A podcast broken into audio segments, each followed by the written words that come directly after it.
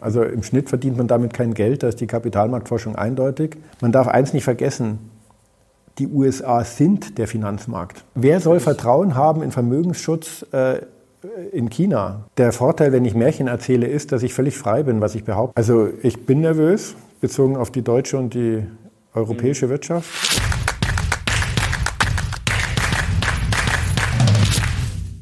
Servus Leute und herzlich willkommen in einem brandneuen Video auf meinem Kanal. Mein Name ist Mario Lochner und ich bin heute wieder zurück mit Dr. Andreas Beck.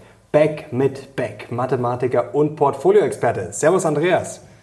Grüß Gott, Mario. Andreas, freut mich sehr, dass du wieder auf meinem Kanal bist und es gibt einiges zu besprechen. Leute, wenn ihr das feiert, dass Andreas wieder da ist und gerade ist ja viel los, dann gerne Daumen hoch und Kanal abonnieren, um nichts mehr zu verpassen. Andreas, es gibt gerade sehr viele Themen, die USA verlieren AAA. Wir haben eine Mini-Korrektur und jetzt ja, hast du auch noch verkauft. Da müssen wir gleich drüber sprechen. Ich habe mir was überlegt für dich. Fünf schnelle Fragen, vielleicht kurz zur Einordnung ja, und schon mal, äh, damit die Zuschauer wissen, wo es hingeht. Ganz kurz, ja oder nein?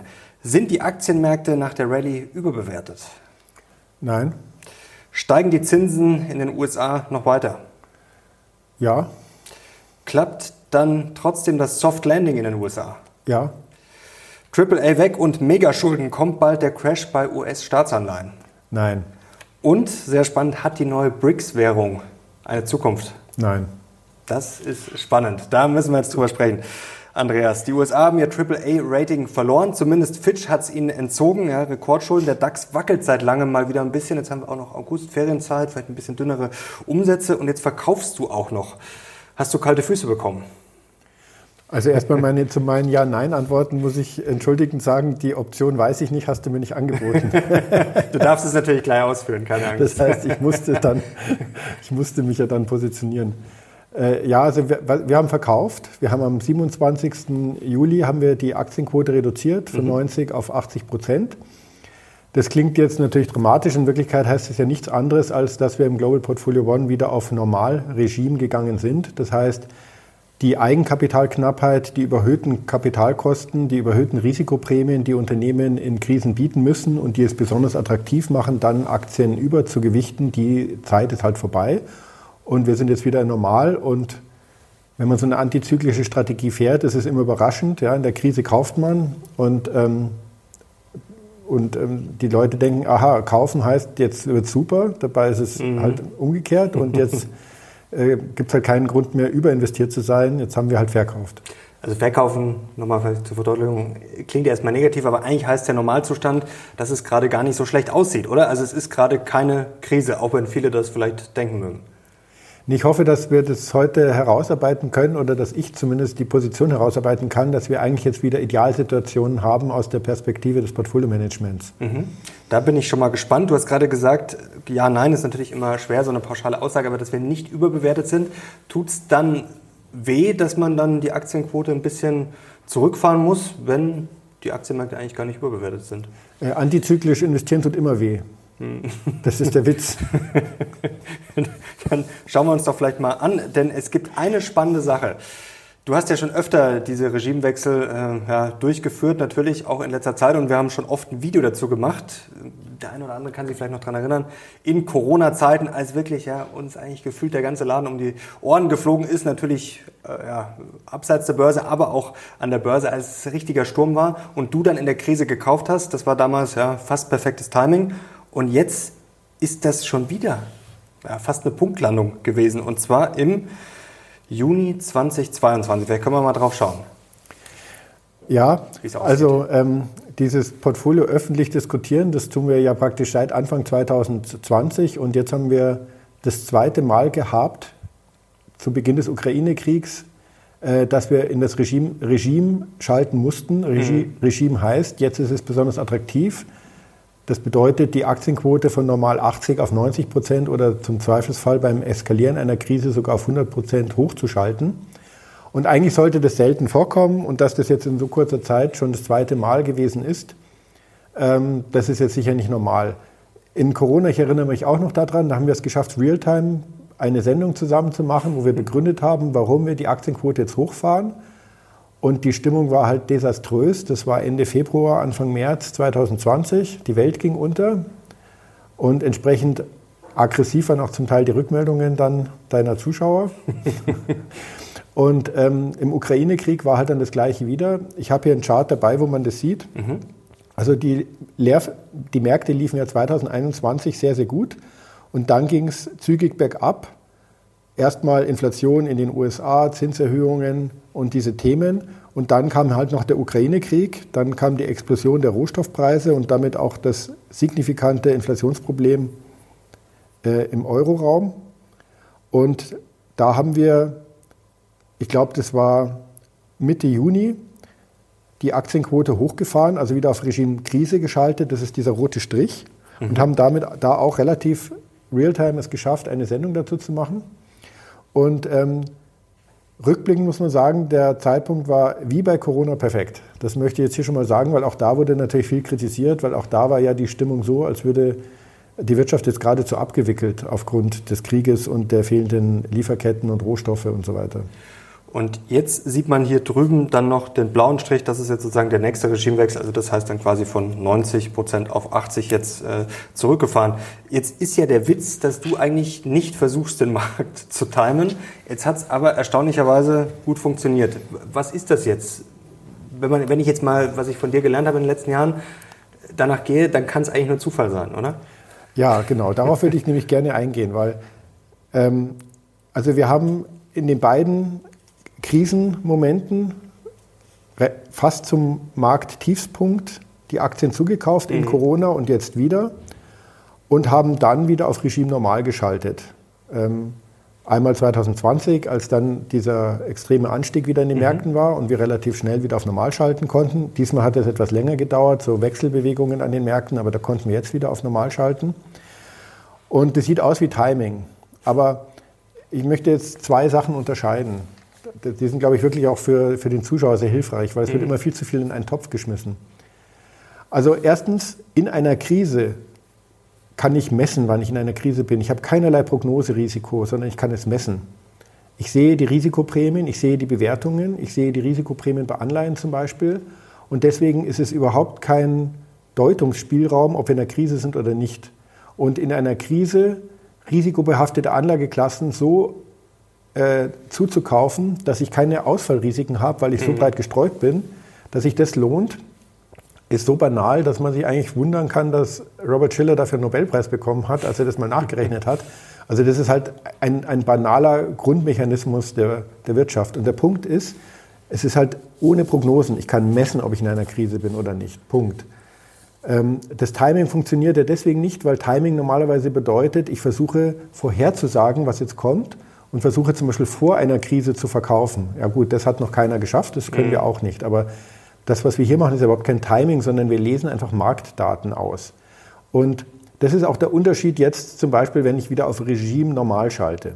Also in das Regime Krise zu schalten und die Aktien zuzukaufen, da können wir mit Handlungssicherheit sagen, das ist jetzt langfristig hochattraktiv. Mhm. Wir können nicht mit Sicherheit sagen, dass es der Tiefstpunkt ist. Ja, das ist halt dann auch Zufall. Aber die, die, die Qualität ist bewertbar. Mhm.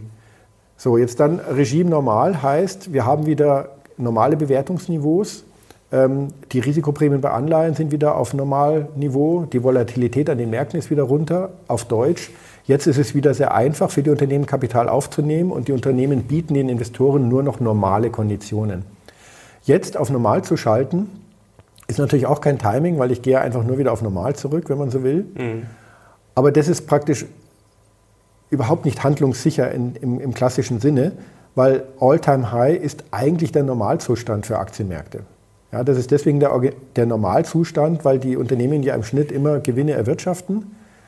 Und ähm, deswegen muss ich bei Performance-Indizes immer wieder haben, Höchststände haben. Also All-Time-High ist eigentlich Normalzustand für eine funktionierende Weltwirtschaft.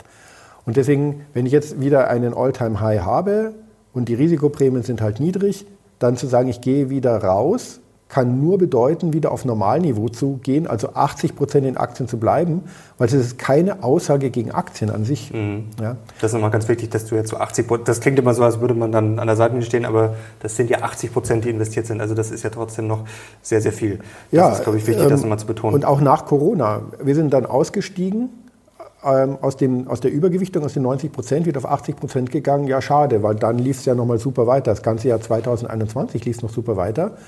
Wir hatten 20 Prozent Investitionsreserve, kann man sagen, schade, ist aber aus der Risikomanagement-Perspektive wiederum nicht schade gewesen, sondern notwendig, aber nichtsdestotrotz, also erstens ist es kein Timing, weder das eine noch das andere und zweitens, wann ich in einer Krise bin, kann ich handlungssicher messen. Deswegen ist es dort sehr einfach, einen Mehrwert im Portfolio-Management zu schaffen, wenn man Investoren hat, die das mitmachen. Das, die müssen natürlich auch nervenstark sein und das akzeptieren, dass man in der Krise zukauft. Ähm, dann wieder auf normal zu schalten, ist dann schon wieder auf einem viel dünnerem Eis. Ja, da geht es eher um so eine grundsätzliche Portfoliostruktur, die man gerne hätte, als dass man es tatsächlich als einen Marktmehrwert ablesen könnte. Also in der Krise mutig zu sein und zu investieren, hat sich auf jeden Fall ausgezahlt. Stand heute wenn wir da mal drauf schauen, seit dem 21.06., als das offiziell verkündet wurde, ungefähr die Märkte 20 Prozent im Plus, S&P, DAX, MSCI World ungefähr alle ähnlich. MSCI World tatsächlich am schlechtesten, schlechter als der DAX. Der DAX wird ja immer so verteufelt. Nur mal so als kleine Randinfo. Vielleicht kannst du uns ganz kurz noch konkret, äh, wir haben hier noch einen Chart, was jetzt ausschlaggebend war, du hast gerade schon gesagt, niedrige Wohler, dann, dass sich die Unternehmen ja, nicht so viel bieten müssen, dass nicht so die Stresssymptome da sind. Vielleicht mal ganz kurz, was jetzt so ein Beispiel ist dafür, warum genau. du dann sozusagen die Aktienquote ein bisschen runterfährst. Ähm, also vielleicht noch, ähm, noch, noch, noch, warum wir damals auf Regime geschaltet haben. Mhm. Ähm, das war ja schon, fand ich, eine sehr gute Sendung, die wir damals gemacht haben. Haben auch 280.000 Leute angeschaut. Und ich glaube schon, dass wir da gutes Wissen vermitteln konnten. Ist auch jetzt, glaube ich, äh, hörenswert, einfach jetzt im Rückblick mal zu sehen, was war eigentlich damals für eine Stimmung mhm. und ähm, warum konnte man damals welche Entscheidungen fällen und wie sind die dann im Rückblick zu bewerten. Und woran ich mich noch erinnere, ist, dass wir damals am meisten darüber diskutiert hatten, dass eine Kennzahl noch nicht die Idealkonstellation hatte, nämlich die Risikoprämien bei Unternehmensanleihen. Also da hat man die Krise noch nicht gesehen, eigentlich. Also noch nicht vollständig. Mhm. Also äh, Risikoprämie bei Unternehmensanleihen, damit ist gemeint, dass Unternehmen mehr Zinsen zahlen müssen als ausfallsichere Staatsanleihen. Das ist eine Risikoprämie und in Krisen schießt die halt genauso in die Höhe, wie die Aktienmärkte in den Keller schießen. Mhm. Und da ist so ein Schwellwert für eine Krise typischerweise, dass man 2% Spread hat. Und ich habe hier die Daten vom amerikanischen Unternehmensanleihenmarkt. Und hier ist die rote Linie wieder der Zeitpunkt, an dem wir ähm, in Krise geschaltet haben. Und da haben wir eben uns lange unterhalten. Wir haben noch gar nicht die zwei gesehen und warum wir es trotzdem machen. Ja, deswegen also sehenswert. Interessanterweise haben wir nachher die zwei tatsächlich noch gesehen. Mhm. Also auch da ist es eigentlich wieder relativ strukturtypisch, wie sich Wertpapiere in Krisen verhalten. Und da sieht man aber auch jetzt den blauen Strich ganz am Ende, also aktuell, da sieht man, wie, wie es außerordentlich niedrig inzwischen die Risikoprämien bei Anleihen wieder äh, geworden sind. Deswegen also die Normalisierung. Also das sieht man hier sehr schön.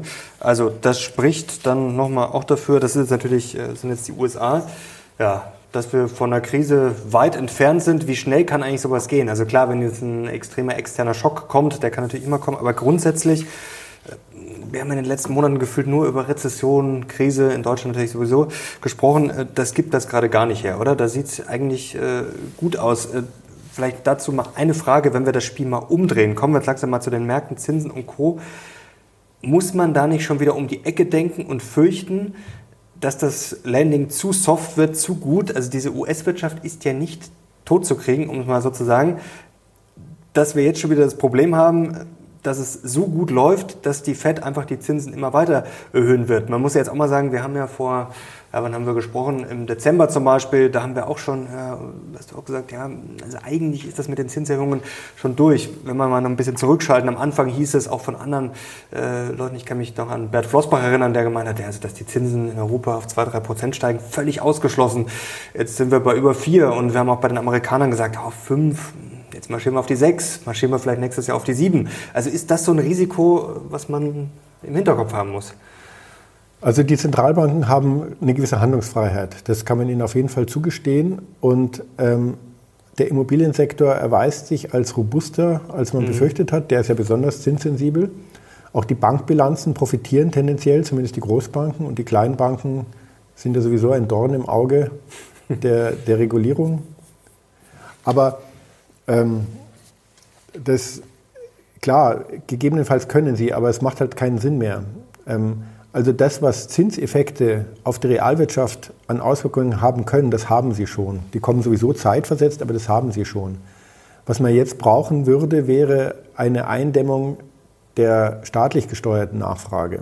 Also es macht ja keinen Sinn, wenn die Zinserhöhungen die private Nachfrage dämpfen und dann kommen Konjunkturpakete, Subventionspakete, Verschuldungspakete und die Staaten springen dann in die Bresche und machen 100 Milliarden Dollar Programm nach dem anderen. Ja gut, dann kriege ich die Inflation nicht weg, aber es hat mit der Notenbank nichts mehr zu tun. Die Diskussion gibt es ja schon länger, dass die Notenbanken, da wurde schon ganz äh, extrem impotent sogar gesagt, wie du das gerade schon erklärt, wenn so viel, also die erziehen ein bisschen Geld, aber dann wird quasi durch die Hintertür kommt viel mehr Geld rein. Also ist das eher Symbolpolitik? Äh, naja, schon? Eigentlich müssen ja auch die Staaten reagieren, weil die Kosten der Staatsverschuldung steigen mit den gestiegenen Zinsen ja mhm. auch ähm, sodass es eben teurer wird und selbst die Bundesregierung fängt an zu sparen. Ich erinnere daran, dass sie jetzt das Digitalpaket zusammengeschnürt, gestrichen haben, praktisch von 300 Millionen mhm. auf null.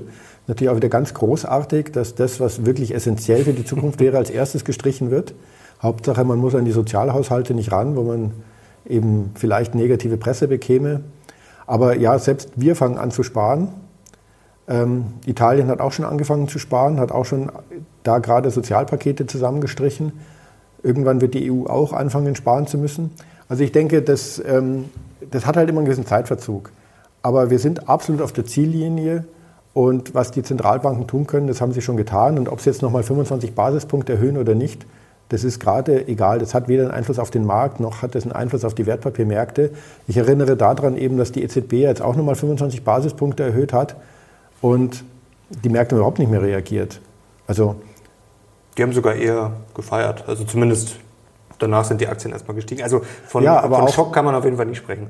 Äh, ich kann ja nicht einen Einlagenzins von 3,75 Prozent ausrufen und dann rentieren kurzlaufende Bundesanleihen mit 3,5 Prozent. Da stimmt irgendwas nicht. Also nimmt der Markt nicht einmal diese Impulse mehr äh, am, am AAA-Zinsmarkt auf. Ja. Insofern Kommen wir gleich zu den USA. Ganz kurz, was ist denn jetzt das, worauf du jetzt in den kommenden Wochen schaust? Jetzt musst du natürlich immer deine Standardparameter im Blick haben wegen Krise und Co. Wir haben gerade über die Spreads gesprochen.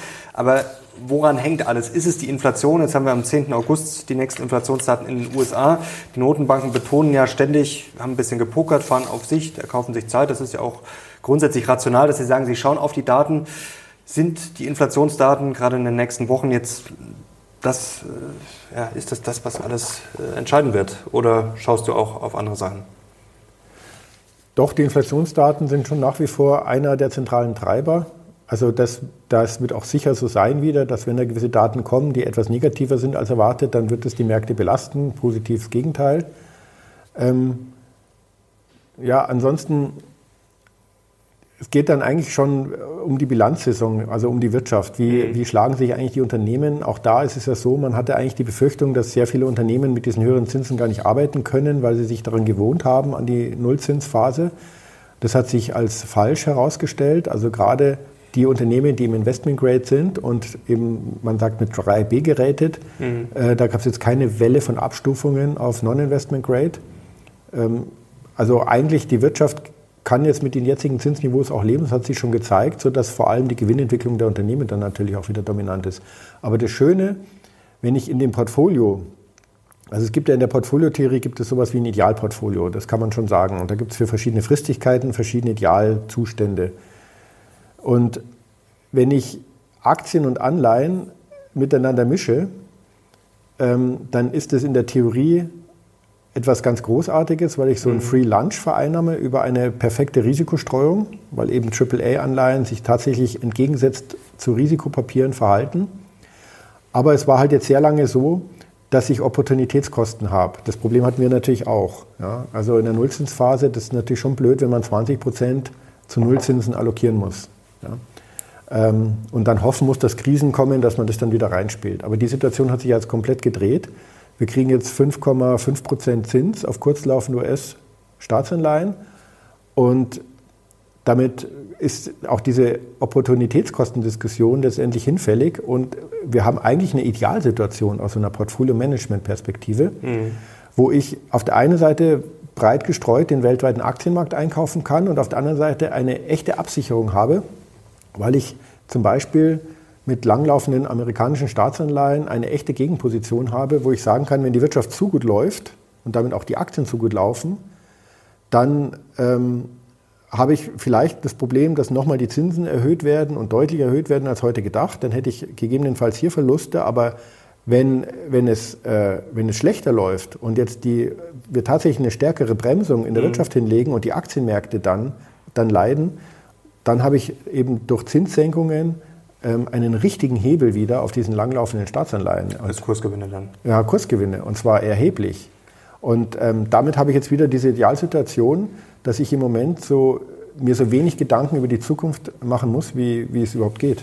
Jetzt gibt es einen, der wettet gerade genau anders, nämlich Bill Eckman. Der hat nämlich jetzt äh, verkündet letzte Woche, dass er 30 Jahr, äh, 30-jährige US-Staatsanleihen shortet, denn der fürchtet, dass eher äh, die Zinsen vielleicht noch steigen könnten und vor allem, dass die USA doch Probleme bekommen könnten. Er meint, dass generell die Inflation längerfristig durch strukturelle Faktoren vielleicht ein bisschen höher bleibt. Also er denkt über drei Prozent und dass eben auch die USA Probleme bekommen. Sie müssen jetzt durch die höheren Zinsen mehr zahlen. Sie äh, müssen jetzt, das ist ja auch Fakt, äh, mehr Staatsanleihen ausgeben, um sich zu refinanzieren. Und seine These ist ja, dass äh, fragt sich, wie der Markt das alles aufnehmen soll, wer das quasi alles, äh, wie der Markt das aufsaugen soll. Ähm, Gibt es denn da jetzt Probleme, gerade nach diesem Triple A, das es jetzt von Fitch äh, nicht mehr gibt? Also diese Shortseller, die haben immer gute Gründe, da ist ja immer was Wahres dran, das kann man gar nicht wegdiskutieren. Trotzdem liegen sie in über 50 Prozent der Fälle schief. Ne? Also im Schnitt verdient man damit kein Geld, da ist die Kapitalmarktforschung eindeutig. Äh, manchmal hat einer einen Treffer, dann wird er wieder gehypt, aber das geht halt dann nur bis zum nächsten Mal. Ähm, gut, die amerikanische Staatsverschuldung ist ehrlich gesagt egal. Also Warum? im Worst-Case-Szenario, wenn das wirklich exzessiv so weitergeht, wie sich das andeutet, sind sie 2050 so hoch verschuldet wie Japan. Okay. Und wer kauft die ganzen Anleihen? Jetzt haben wir hier einen Profi hier sitzen. Da wurde jetzt viel darüber diskutiert. Was verändert sich jetzt durch das Rating? Ähm, Im Zweifel nicht viel. Was also, verändert sich für dich? Irgendwas oder ja, gar nichts? Nee, also ich meine, wir haben jetzt auch eine Bilanzreduktion schon der amerikanischen Zentralbank. Im Zweifelsfall kann die immer einspringen als Käufer. Das ist jetzt alles, das wird mhm. nicht so heiß gegessen. Also man darf eins nicht vergessen, die USA sind der Finanzmarkt eigentlich. Eigentlich gibt es gar keine andere Währung als den US-Dollar und eigentlich gibt es gar nichts anderes als. Es gibt, auch keinen äh, anderen, also es gibt schon einen anderen Aktienmarkt, aber ohne ja, aber das ist, das ist der Kapitalmarkt. Und ich habe mich immer schon gefragt, wie, wie, kann, wie kann jemand die Chutzpe haben, äh, Ausfallversicherungen gegen amerikanische Staatsanleihen zu verkaufen? Weil das ist eins ist klar, wenn die amerikanischen Staatsanleihen ausfallen, dann gibt es nichts mehr. Da gibt es keine Allianzversicherung mehr, da gibt es nichts mehr. Also das ist völlig undenkbar. Und Wer das, kauft die dann? Sind es welche große Profis, die da gezwungen werden aus Risikogesichtspunkten? Genau. Äh, also regulatorisch kann, ich, kann, kann das einen Nutzen haben, kann man in einer Situation sein, wo man das machen muss. Mhm. Aber ich muss sagen, ähm, das Gegenparteienrisiko ist ja dann doch äh, in gewisser Sicht relevant. Auch, äh, da, da gibt es natürlich dann Modelle dahinter. Ich will das jetzt nicht zu so schlecht reden, aber es gibt halt, es gibt halt sozusagen sowas wie den amerikanischen Anleihenmarkt, den amerikanischen Staatsanleihenmarkt als, als letzter Hafen und als größter Hafen, der Ozean sozusagen des Kapitalmarkts. Und ähm, ob Fitch dem ein 3a oder 2a plus gibt, das ist eine innenpolitische Thematik. Da kann man vielleicht mal ein Zeichen setzen, aber das ist völlig absurd. Also wenn die amerikanischen Staatsanleihen ausfallen, wird es keine Staatsanleihe geben, die nicht mit ausfällt, außer der Schweizer. Nein, selbst die Schweizer würden das nicht überleben. Jetzt ist ja auch noch die Frage äh, der Alternativen. Natürlich gibt es noch genug andere AAA Länder, aber die sind natürlich nicht so groß. Gibt es überhaupt eine Alternative, also eine realistische? Natürlich gibt es Singapur, Deutschland und Co., aber das Geld muss ja auch irgendwo hin. Also das ist wahrscheinlich auch eine Frage, oder? Das ist, ist das nur eine theoretische Diskussion? Ist nur eine theoretische Diskussion. Es ist ja auch so, jetzt gibt es, also du hast am Anfang gefragt mit der BRIC-Währung und so. Mhm. Das ist, ob eine Davon Währung. Davon hältst du gar nichts. Nein, also ob, das, das, nicht, nicht nur ich, das kann ich auch begründen, weil ähm, mhm ob eine Währung einen Wert hat, also das geht ja letztendlich, eine Währung sind ja verbriefte Eigentumsrechte, also Anrecht auf mhm. Eigentumserwerb. Und ob das einen Wert hat oder nicht, hängt davon ab, ob wir Rechtssicherheit haben bezogen auf Privateigentum in bestimmten äh, Rechtsräumen. Und der ist nirgendwo so geschützt wie halt in England, in den USA, vielleicht noch in der Schweiz. Und ähm, deswegen, wenn irgendjemand in Brasilien, auf den Philippinen, in China in Russland wirklich zu Geld kommt, dann versucht er das sofort aus seinem Währungsraum herauszubringen und möglichst in die USA oder in die Schweiz oder vielleicht nach England zu bringen. Deutschland hast du jetzt nicht genannt. Auch hier natürlich haben wir Themen, aber ähm, ähm, also es wird hier so, also den, das, das, wird völlig verkannt. Also solange die ganzen Vermögenden in den Schwellenländern, sobald sie die Möglichkeit haben, selbst unter, unter Lebensgefahr, weil es mhm. zum Teil dann illegal ist, versuchen, ihr Vermögen in den US-Dollar-Raum zu bringen, mache ich mir um den US-Dollar keine großen Sorgen. Also Ende des Dollar heute vorerst oder? Wer soll Vertrauen haben in Vermögensschutz äh, in China als ausländischer Investor? Also bitte. Es ist natürlich schon so, die Amerikaner, die haben ein heißes Spiel gespielt weil im Zuge der Sanktionen gegen Russland haben sie nämlich plötzlich eine Schraube angedreht, an der vorher noch nie gedreht wurde, nämlich dass sie ausländisches Vermögen nicht mehr zwingend schützen, wenn es im mhm. US-Dollar-Raum ist. Zum Beispiel das Vermögen der russischen Zentralbank, was im US-Dollar war. Ähm, da hat man natürlich schon gesagt, oh, jetzt wird es natürlich schwierig für die Diktatoren und die Kriminellen der Welt, ihr Geld nach Amerika zu bringen. Und es hat dann auch kurz gezögert, aber sie haben noch keine wirkliche Alternative gefunden. Jetzt ist es halt dann doch wieder dort. Die Schachtelkonstruktionen über Bermudas und Jungferninseln sind halt ein bisschen ausdifferenzierter strukturiert, aber.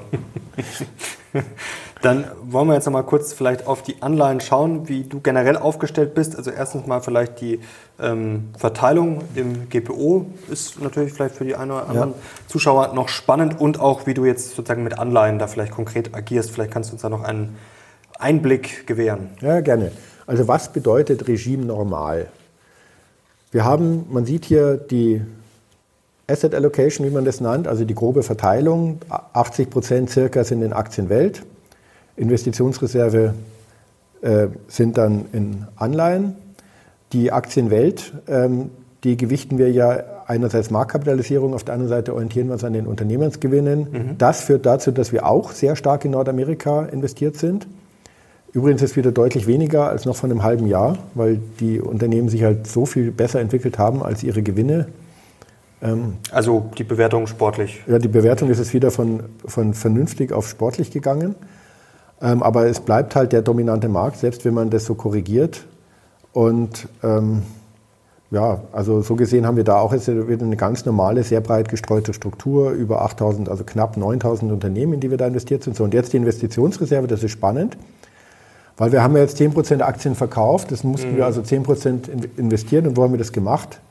Also ganz wesentlich in US-Dollar-Staatsanleihen, also in Treasury Bonds.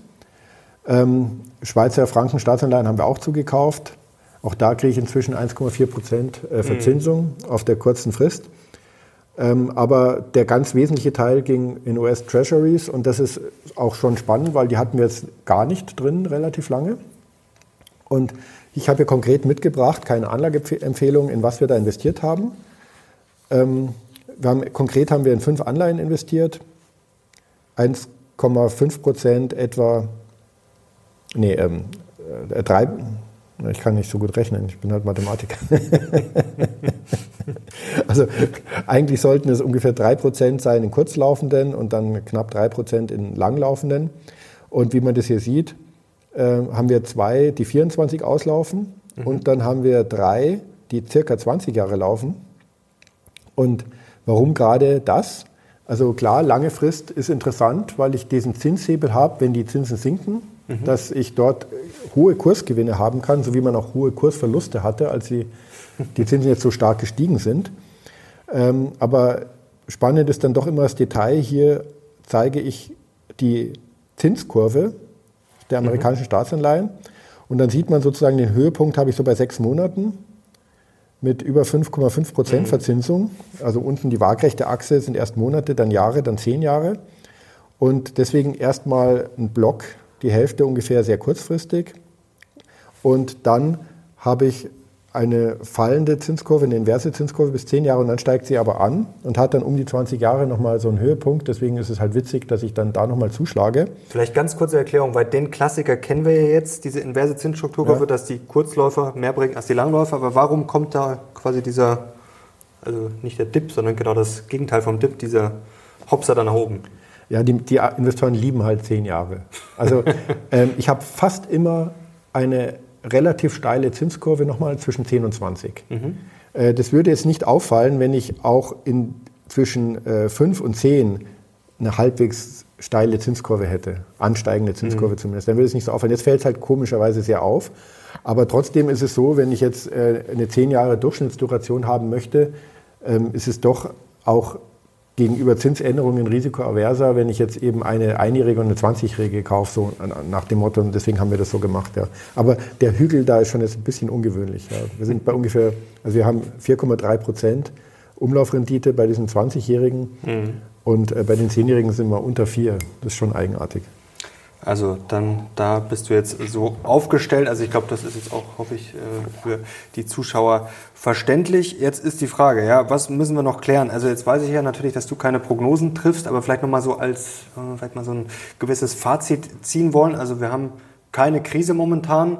Ähm, was liest du aus dieser ganzen Melange heraus? Vor kurzem hast du noch gesagt, ja, die Märkte, gerade wenn man auf die Zinsmärkte schaut, spielen eigentlich schon eher, dass eine Wirtschaftskrise oder zumindest eine wirtschaftliche Eintrübung kommen könnte. Auf der anderen Seite haben wir gerade keine Krise. Was äh, ja, liest du da so raus? Was ist das gerade für eine Gemengelage?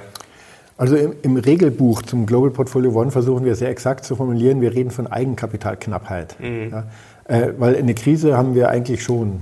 Also die deutsche Wirtschaft ist in keinem besonders lustigen Zustand und auch in der Weltwirtschaft Allein ist wieder die Problematik, äh, wird China weiter seltene Erden ausführen oder inwieweit äh, wird es dann Unternehmen betreffen aus der Halbleiterbranche und so. Also ja. im Moment ist es ja, es geht ja drunter und drüber. Es geht einfach nur darum, zu welchen Konditionen können sich Unternehmen refinanzieren. Und da sind wir jetzt nicht mehr in, in einer Situation, wo die Unternehmen Krisenaufschläge zahlen müssen, um sich zu finanzieren. Also so würde ich es formulieren. Und ja, jetzt warten wir mal, was die Zukunft bringt. Also zufälligerweise, seitdem wir umgeschichtet haben, geht es bergab. Das ist jetzt aber tatsächlich Zufall. Ich glaube nicht, dass das ein langfristiger Trend ist. Ähm, weil eins, eins, ist, eins ist halt schon klar. Die ganzen Anlageklassen stehen ja immer zueinander in Konkurrenz. Also es gibt viel Anlagekapital, das wird auch tendenziell immer mehr, selbst wenn die Zentralbanken mal ihre Bilanzen reduzieren. Und dann stehen diese Anlageklassen in Konkurrenz und ähm, die, Klasse, die größte Anlageklasse Anleihen waren halt jetzt zehn Jahre lang eine Katastrophe. Und jetzt sind sie auf einmal, haben wir Hochzinsniveaus, also es ist nicht so ein bisschen gestiegen, sondern wir haben sehr hohe Niveaus, so dass es eben nur die Diskussion gibt, ob wir schon die Grenze erreicht haben, was die Wirtschaft aushält. Und das heißt, wir werden mit Sicherheit nicht in nicht ferner Zukunft wieder darüber diskutieren, wann sie sinken. Ähm, und ähm, insofern, wir haben jetzt praktisch dieses Gleichgewicht unter den Anlageklassen untereinander, ist halt jetzt neu gemischt worden. Mhm. Der große Verlierer waren Immobilien und auch Immobilienunternehmen, Immobilienentwickler. Der große Gewinner jetzt sozusagen als neue Anlageklasse, die attraktiv ist, sind Anleihen. Aber jetzt hat sich das wieder sortiert und damit ist sozusagen dieser Megastress ist jetzt erstmal wieder raus aus dem Markt. Und da muss man jetzt mal gucken. Also tendenziell fallende Zinsen sind ja dann wieder auch wieder Rückenwind für die Aktien und für alles Mögliche, auch wieder für Immobilien. Jetzt hast du einen Chart hier noch mitgebracht. Da wollen wir der Vollständigkeit halber noch drauf schauen. Da ist der GPO zu sehen, Weltaktien und Euro-Anleihen. Vielleicht kannst du uns das noch ganz kurz erklären. Ja, gerne zum Abschluss noch, was eigentlich passiert ist seit dieser Großkatastrophe, sage ich mal, also diesem starken Absturz äh, seit Ende 2021. Und was ich halt immer wieder sehr bemerkenswert finde, ist, wenn ich jetzt mir den Aktienmarkt anschaue, also Aktienwelt inklusive Schwellenländer, ist immer dazu zu sagen, weil die Schwellenländer halt so viel schlechter gelaufen mhm. sind als Amerika, sodass sie ein breit gestreutes Aktienportfolio immer nach unten, stärker nach unten ziehen als so ein MSCI World, wo keine Schwellenländer dabei sind. Aber wenn ich jetzt so einen weltweiten breiten Aktienindex anschaue, wie den goldfarbenen, ja natürlich, es ging ordentlich bergab, aber Interessanterweise habe ich mit einem breit gestreuten Euro-Anleihen-Index genauso viel verloren. Das ist hier der grüne. Ne, das ist also Sieht nicht so gut aus. ungefähr die Hälfte Staatsanleihen, die Hälfte Unternehmensanleihen, breit gemischt, was halt der Markt an Liquidität so hergibt. Und dann sieht man, das ist natürlich wirklich einzigartig. Es war, ich kann mich auch nicht erinnern, dass das jemals so war. Und jetzt, die Aktien sind halt dann volatiler geblieben. Aber wenn ich jetzt zurückblicke, Ende Juli 2023, dann haben sich die Aktienwelt recht gut gefangen und die Anleihen, die, die, ja, die haben sich jetzt auf diesem niedrigen, höher verzinsten Niveau gefangen, aber ähm, der Verlust, den ich mit Anleihen gemacht habe, ist nach wie vor immer noch dramatisch, äh, relativ gesehen zum Ende von 2021 als zu Aktien. Das glaube ich, das gibt jetzt auch wieder vielen Menschen ein falsches Bild. Also äh, Anleger, die noch nicht lange am Markt sind, die könnten jetzt das Gefühl haben, Anleihen sind ja genauso riskant wie Aktien und so. Mhm. Und da möchte ich aber darauf hinweisen, dass es wirklich eine, also wenn die Zinsen von minus 0,5 auf, 5, äh, auf 4,25 Prozent springen, äh, wie von der Europäischen Zentralbank, ähm, klar, das ist, eine, das ist eine Einmalsituation und die werden jetzt wahrscheinlich nicht von 4 auf 8 Prozent springen. Deswegen ist das, ist das kein, äh, keine Aussagekraft für die Zukunft. Das Global Portfolio One hat sich gut geschlagen. Die Antizyklikprämie wurde voll vereinnahmt. Ähm, mit den Anleihen haben wir erst natürlich auch verloren. Gott sei Dank nicht so viel, weil wir Schweizer Franken hatten im Wesentlichen und da hatten wir Kursgewinne. Und ja, jetzt müssen wir mal sehen, wie es weitergeht. Noch zwei kurze Sachen. Du hast es gerade äh, schön beschrieben, wie die Zinsen sich entwickelt haben. Jetzt hatten wir lange in Europa ja auch Negativzinsen, Nullzinsen. Und wir haben ja sehr lange gehört, die Zinsen können gar nicht steigen, sonst wäre Italien und Co. über Nacht pleite. Noch steht Italien und momentan gibt es auch keine, ja, zumindest akut, äh, keine äh, großen äh, Sorgen. Ähm, ist das ein Beweis dafür für dich, dass am Finanzmarkt doch viel Glaube teilweise unterwegs ist und dann doch ja, nicht alles unbedingt stimmen muss? Na, es gibt halt viel Märchenerzähler. Mhm. Und der Vorteil, wenn ich Märchen erzähle, ist, dass ich völlig frei bin, was ich behaupte, weil ich muss mich ja nicht an der Realität orientieren und dann kann ich halt genau das sagen, was gerade die Angst der Menschen ist und dann kann ich einen unglaublichen Erfolg damit erzielen. Aber Italien kann nicht so einfach pleite gehen. Das geht halt leider nicht, weil die, ob Italien pleite geht, entscheidet die Europäische Zentralbank, weil die die Hoheit über die Geldproduktion hat. Also Länder können immer in Fremdwährungen insolvent werden, aber nicht in der eigenen Währung. Und insofern, ähm, ja, viele Sachen, die da behauptet wurden, natürlich können die Staaten mit höheren Zinsen umgehen erstmal. Zum Beispiel Italien hat sich in dieser Nullzinsphase extrem langfristig verzinst. Die haben jetzt eine sehr hohe mhm. Duration, ich glaube über acht Jahre in ihrer durchschnittlichen Verschuldung. Jetzt, wenn es mal höhere Zinsen gibt, es dauert ja ewig, bis das bei denen überhaupt zahlungsrelevant wird. Auch in den USA ist das ja so. Ja. Die USA, die haben ja so eine immense Verschuldung. Gut, das Biden mit seinen Konjunkturpaketen, der gibt natürlich wirklich Gas, aber ähm, auch da ist es so, bis das sich wirklich signifikant durchschlägt auf, die, auf den Haushalt, das dauert halt eine Zeit lang. Und Staaten gehen nicht so einfach pleite. Also in Fremdwährungen schon, natürlich, Argentinien Beispiel, aber in eigenen Währungen, ähm, ich weiß nicht, ob es historisch überhaupt ein Beispiel gibt, dass ein Land in eigenen Währungen insolvent geworden ist. Müssen wir mal recherchieren und Vielleicht ist das was für die nächste Sendung. Letzte Frage. Gibt es irgendwas, wo du noch so drauf schaust, was dich nervös machen würde? Gibt es zum Beispiel vielleicht so einen Zinssatz, wo du sagst, wenn in den USA ja, bei 7, 8 Prozent würde ich dann vielleicht nervös werden? Oder der Immobilienmarkt ist ja auch immer was, wo du zumindest äh, in der Vergangenheit immer ein bisschen kritisch warst. Also ich bin nervös, bezogen auf die deutsche und die europäische mhm. Wirtschaft. Und ähm, da würde es schon reichen, mich weiter nervös zu machen, wenn wir da nicht drastisch umschwenken. also da das ist ja jetzt viel in der Diskussion. Es wird auch viel kritischer diskutiert über viel, was bis jetzt so als sakrosankt galt. Das mhm. lässt hoffen, dass da jetzt einige äh, Veränderungen möglich werden. Ähm, aber ansonsten, also Amerika ist ja sehr zielstrebig unterwegs mit ihrer Wirtschaft. China ist sicher wieder ein Problem. Also so ein, ein eskalierender Streit zwischen dem Westen und China, das kann keiner wollen, eben Gott sei Dank auch die Chinesen nicht. Deswegen kann man darauf hoffen, dass das nicht dazu kommt. Aber ich würde, ich würde sagen, wir sind insgesamt schon in einer sehr heiklen Gemengelage jetzt und ähm, insbesondere wir in Deutschland, wir müssen aufpassen, dass wir wirtschaftlich nicht absteigen. Und das geht nicht, das geht nur, wenn wir was ändern. Also wir, da braucht es gar nichts Schlimmes passieren. Wir müssen nur so weitermachen wie bisher, dann hätten wir schon ein Problem. Ja, Zeit wird's und es ist auch wichtig, dass wir darüber diskutieren, Leute. Und wenn ihr auch wollt, ja, dass sich was ändert, dass es vielleicht wieder besser läuft, dann gerne Daumen hoch und schreibt mal eure Kommentare, was ihr ändern würdet. Und vielleicht führen wir das beim nächsten Mal aus. Andreas, herzlichen Dank dir. Das hat wie immer großen Spaß gemacht. Ja, vielen Dank. Und danke euch fürs Zuschauen. Ich hoffe, euch hat's gefallen und wir sind sehr gespannt auf euer Feedback. Danke dir, danke euch. Wir sind jetzt raus. Bis zum nächsten Mal. Ciao. Servus Leute und herzlich willkommen in einem brandneuen Video auf meinem Kanal. Mein Name ist Mario Lochner und ich bin heute endlich back mit Beck. Zurück mit Dr. Andreas Beck.